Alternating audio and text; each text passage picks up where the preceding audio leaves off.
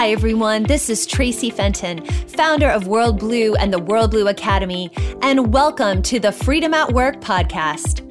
I'm here to teach you how to think with a freedom centered mindset, thrive as a freedom centered leader, and finally, how to build a freedom centered culture for your team or workplace.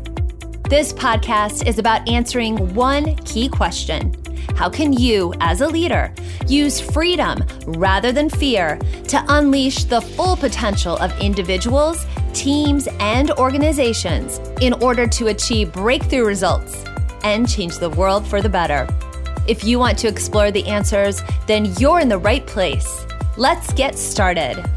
Welcome to part two of this podcast episode you talk about this more in your in your book the chief joy officer rich this the values of a joyful leader. Tell us a little bit about what some of those values are. Yeah we have a lot of values that go throughout all of menlo or the entire organization. As i started thinking about the content of this book which is going to be particularly focused on what does it mean to be a joyful leader i realized that there is a set of values that if you choose to lead, you have to exhibit these values on top of the rest of the Menlo values. Things like being authentic, humble, loving, optimistic, visionary, yet grounded in reality with an uh, inordinate focus on being a servant leader. Mm. And those are the values we ascribe to what does it mean to be a true joyful leader at Menlo. How much do you think an individual's self worth, meaning how comfortable they are with themselves, correlates with their ability to be a true joyful leader? Uh, I don't think you get to lead another person if you can't first lead yourself. Amen. So and, true. And I think if you're walking in the door or going through life and you have a a poor self worth view, you're probably thinking yourself, well, why would anybody else want to follow me? I don't even want to follow me. And so I think that's that's critical. And, and this isn't about being superhuman. Uh, this is about being comfortable in your own skin for who you really are. And there's a great exercise I talk about in the book that goes right to the heart of this, uh, because sometimes we don't see ourselves as we should. Mm-hmm. Uh, in other words, uh, we've had it programmed into us probably from first grade on. Uh, don't focus on your strengths, as Marcus Buckingham would tell us in, in his books, but but spend all your time thinking about where you're weakest. Make sure that negative, self-critical voice is just running rampant in your head all day long. That, you know, so the first person who's going to ge- generate fear in your head is you. Right? That's right. And so we went to the Center for Positive Organizations here at the University of Michigan Ross School of Business, and they came up with this exercise called the Reflective Best Self exercise.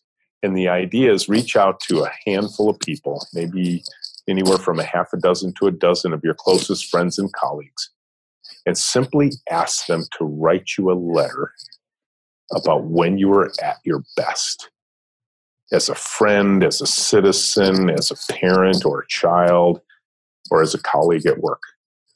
I and, love that. Yeah. yeah. It's amazing. And you and I tell people in the book, when you get these letters, have a box of Kleenex nearby because you are going to be astounded at what an amazing human being you are. And then I tell them, tell that negative voice person in your head, hey, why don't you, just for today, go take a walk? A long one because I need to be by myself with these letters and I'm going to revel in the amazing person I am through the eyes of others. And you will start to read these amazing stories about things you've done that, quite frankly, here's the weird thing. I mean, this is the part that's almost, you know, unimaginable for people. The stuff they're going to write about is the stuff that actually comes very easy to you. Mm-hmm. It's the mm-hmm. stuff where you shrug your shoulders. Say, well, yeah, of course I do that. I mean, who wouldn't do that? Well, I'll tell you, a lot of people would do that. You do that because you are uniquely qualified to deliver that kind of positive effect in the world. And you need to revel in that because that's the true value you're bringing to the world as a human being. And each one of us is unique in our way. And that's what we need to bring. And so, absolutely. Those tiny moments of delivering life changing experiences, probably things you would have never guessed you were good at. Uh, or that if you were good at them, that they were actually important to all the people around you. And suddenly you start to realize that you can simply be who you are and deliver great value to the world. You know, the self worth conversation we're finding is so vitally important. And in the 20 years that we've been doing this work, we found that leaders who don't feel comfortable with who they are really struggle with this idea of building a freedom centered culture, freedom centered environment. And so that's something we work on a lot and teach a lot at WorldBlu is how to have a greater sense of self worth. And I love this idea of the letters that you talk about and, and, the things that we sometimes we have to tell those gremlin voices as my mother would always say tell it to go take a long walk off a short pier so exactly. you know that's that's what we have to do and and get that fear out of our own heads, like you said, so that we can really realize our fullest potential, with which I think is is our is our divine right as human beings to do. So I, I love what you're saying about that and how important that is, Rich. And and I want to now talk a little bit more about the phenomenal culture that you've built at Menlo through these best practices or systems and processes. And one of the things that we found at WorldBlu in our research is that there's a 75% correlation between the systems and processes or best practices that an organization does and how freedom centered its culture is or isn't. So those systems and processes really make a difference. And of course, at WorldBlu, we believe that framework for freedom is organizational democracy and that there's 10 principles that make up what organizational democracy actually is. And one of those principles is accountability. And I know, you know, you can't, we talk about freedom, and of course, freedom doesn't mean a free for all or laissez faire, you know, inmates running the asylum freedom has to have accountability. It's the only way you can really have freedom is with accountability. So I remember the story you told me that I absolutely love about someone who came to visit your office and asked you about accountability at Menlo. And will you share that story with our listeners? Yeah, Cam came. He was in part. He was part of a tour that came from Nationwide Financial to visit us, and he asked. He says, "Who do people report to here?" And it was one of those questions that I hadn't gotten before. And I'd been teaching some version of this class for almost seven years at that point. And Cam probably thought it was a pretty easy question. And I was confounded by it. And I probably had a funny look in my face. And I said, Hold on a second, Cam. And I went and grabbed five people from the team and I pulled them up in front of the class. I didn't tell them why. We were teaching the class right in our space, so it was pretty easy to go grab a few people. I lined them up in front of Cam. I went to the back of the classroom. I said, Cam, ask them your question. And, and he was probably getting a little frustrated with me because he just thought he was asking a simple question. he says, Okay, who do you guys report to here? And if I'd only had a camera, they tipped their heads up to the ceiling, they put their thumbs in their chin, they looked back and forth, they started talking about the process. Some talked about the customers, some said, well, sometimes the project managers, and and then almost simultaneously. It was the most beautiful thing I've ever seen. 10 hands, fingers pointed, crossing their arms and pointing to each other. Mm. And Cam looks at him and goes, No, no, no, you don't understand the question.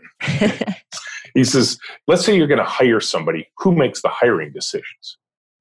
And he said, Well, we do. And they talked about our extreme interviewing practice and how it's all team based and the team makes the decisions as to who gets the second interview, who gets the third interview, and who ultimately gets a position, and quite frankly, how much they come in at, you know, in terms of uh, initial pay rate. And Cam's like, oh, okay, yeah, all right, I get that. Uh, but what about promotion decisions? Who makes those? What about annual performance reviews? And told him, well, actually, we don't do annual performance reviews at all because we think that's one of the most egregious tools American management has ever invented. Agreed. Uh, ruins everybody's December. Yep. Um, but they talked about our feedback process and how it's all peer based and that your peers make the promotion decisions. And now Cam's looking at us a little funny. He's like, okay, all right, I get it. How about firing? They said, Yep, that's our decision too. Now, they said, We won't, not going to do it without a lot of consultation with Rich and James. And quite frankly, if Rich and James want to let somebody go, they're going to consult with us. So every one of our practices, every one of our processes, every one of our people based systems is in fact run by the team. And they feel great responsibility and accountability to each other. And we start teaching this from the moment of our very first interview. Because what we do is we bring people in, in in a group. We just did it this past week. 20 people came in all at the same time, about four o'clock in the afternoon. We paired them with other candidates because this is our work style. We work in pairs here. And we told each person, your job is to be accountable to the person sitting next to you. Make your partner look good. Help them if they need help. Support them. Help them get a second interview, even though they're competing for the same position you are. But we will judge you in this particular session based on how well you support this stranger sitting next to you who's trying to get the same job you are. We switch those pairs three times, send you all home, and then talk with each other about what we saw. I talk with so many companies where the hiring and firing still rests with HR, you know?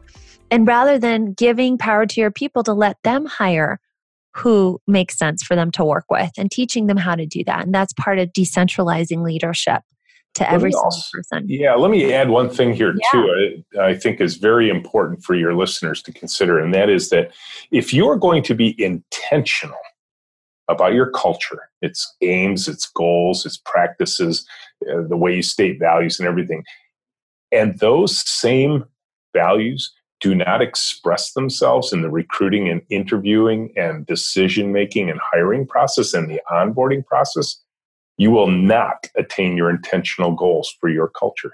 You have to build them into all of your people based systems, or you will confound the entire system with two competing systems, uh, competing systems of rewards.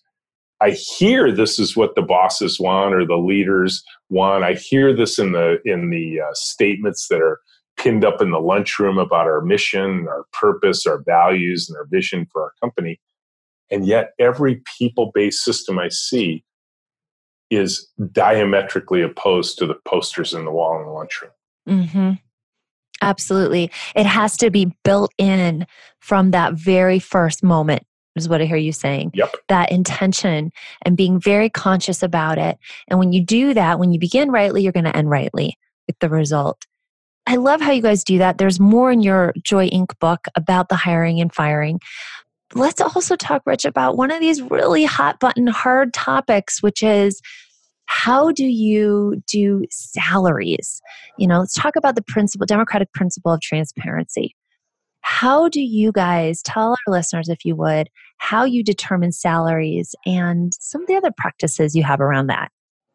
Yeah, for years we have practiced open book finance around all of the metrics of the business, uh, revenues and expenses and profits and uh, you know the weekly cadence of the business in an open book management meeting but another backdrop to our openness is that everyone here at menlo knows what everybody else is making because it's displayed on a wallboard display that quite frankly the entire world can come see when they visit and uh, there are 18 different pay grades here and if your post-it note is in the box for associate one you know you're making exactly the same amount of money as everybody else in that same box. And the only way you make more money here at Menlo is to move from associate one to associate two, and then again to associate three, and then from associate three to consultant one.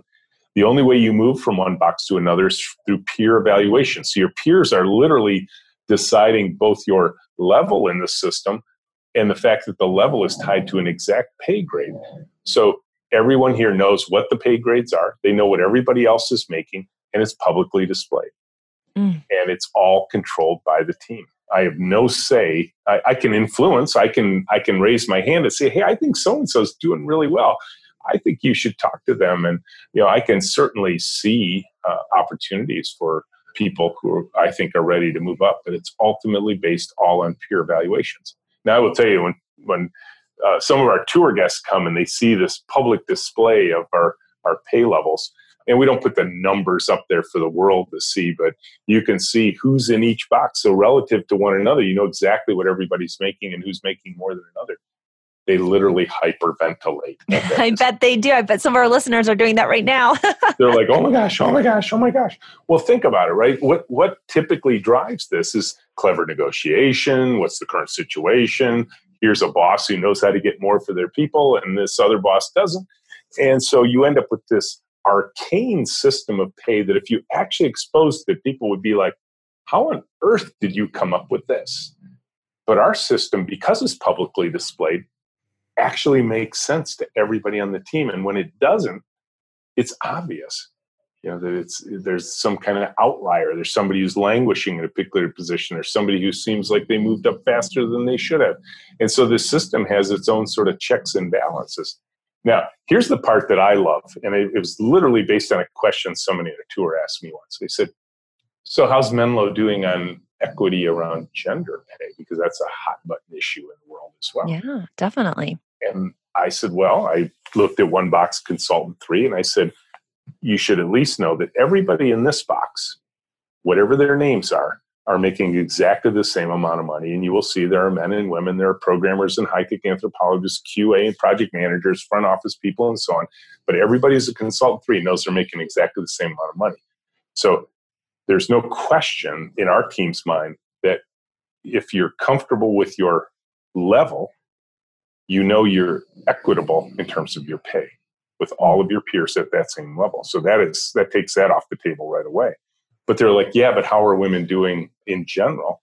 And I said, well, let me look. And so I started reading from the top of the pay grades backwards, and I just called out their names as, uh, you know, I just spoke their names as I read through. And even I was stunned what I saw because I'd never looked at it through this lens before. And as I read the names, it was Carol, Carol, Michelle, Keely, Emily, Lisa, and then finally ted and ian. And so you know that I, think i read off the top six paid people here at menlo are women. And i got a little nervous. I said oh maybe we do have a gender equity problem. But it's the opposite one the world's worried about. And so the fact of the matter is uh, it's all peer based and the peers for some reason are elevating the women uh, in some ways farther perhaps sometimes faster than the guys. And i wonder now somebody from a university should come and do a study on us, and maybe we'd find out that in our highly collaborative environment, women excel as leaders, uh, uh, perhaps more naturally than uh, than some of the men do. That would be a great PhD dissertation, wouldn't it? yes, it I love that. You know, you think about this conversation around legislating so that we can close this this gender pay gap and you guys already have a solution that any company could start to implement tomorrow. You know, boom, right there, that takes care of all of that and and does honor women equally as men to the work that they do. When someone wants a raise, Rich, when they want to go up to that next level, tell our listeners a little bit more about that process. Yeah, it can go in one of two ways. Uh, you might be the shy type that's unwilling to ask. You think, oh, I'll wait a little bit. I don't think I'm ready yet your peers will come find you. If you're mm-hmm. simply excelling in your work, your peers will pull you aside and say, Hey, uh, Joe, uh, we think we should sit down with you. We want to have a lunch with you. We want to talk about how you're doing. We think you're ready to move up. We want to have that conversation with you. So it can be it can be peer led, and then uh, on the flip side, you might think you're ready, and so you could raise your hand and say, "Hey, I would like to have a feedback lunch. Maybe not to move up tomorrow, uh, or right now, but I'd like to know how I'm doing. And I'd love, love to know if I'm ready to move up. Awesome. But if I'm not, what do I need to work on? And your peers will sit down with you over lunch. We call it a feedback lunch and talk about those very things. You'll talk about how you think you're doing. They'll talk about how they think you're doing.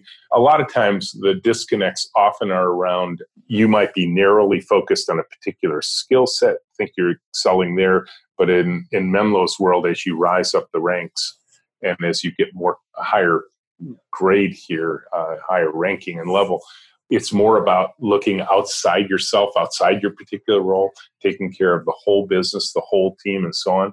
And ultimately, once you become a senior here, which is the first sort of official anointing into leadership, that's where we make sure that you're we're clear with you that the servant leader model has now fully kicked in.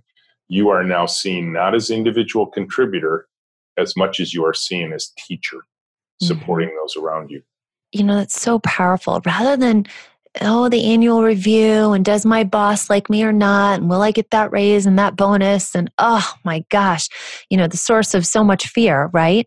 As you guys have completely democratized this process, again, giving power to your people, it just brings a greater sense of freedom and possibility and joy. You know, you understand the rules, how it works, and how to advance. And that is so empowering.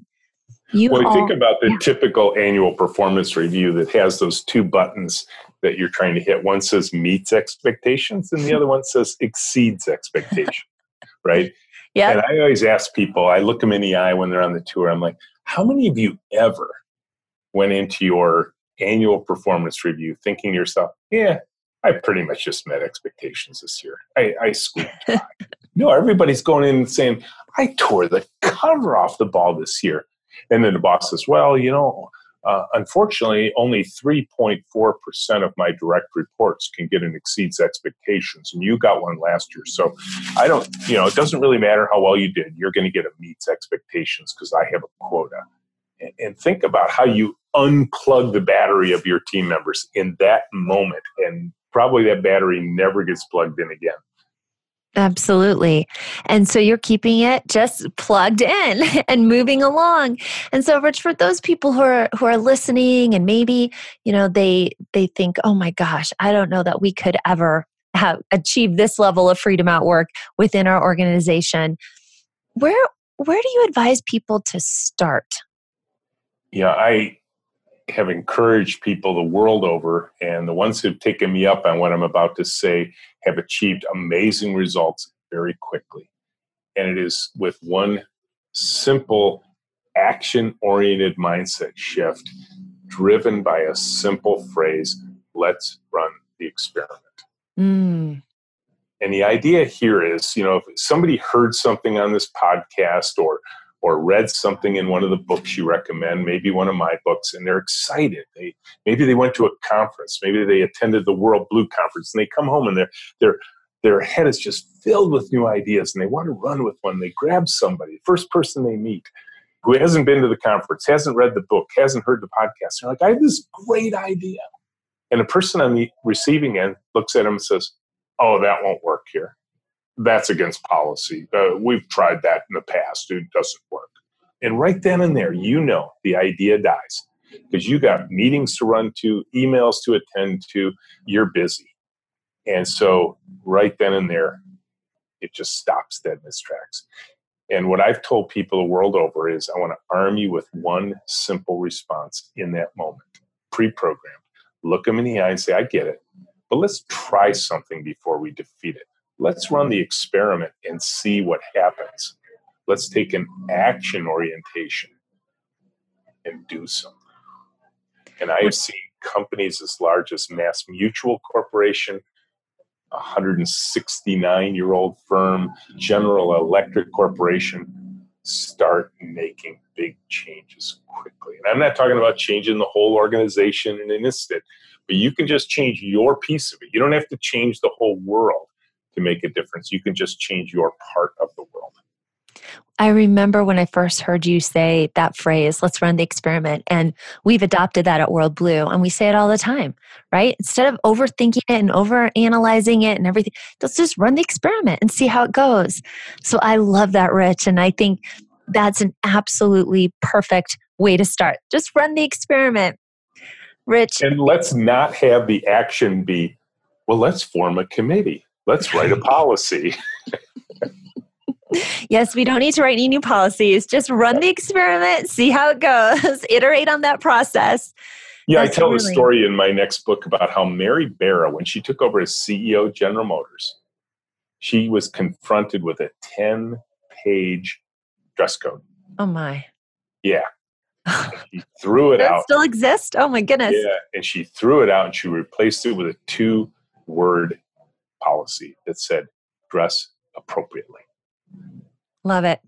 And what does that mean? What did Mary tell her?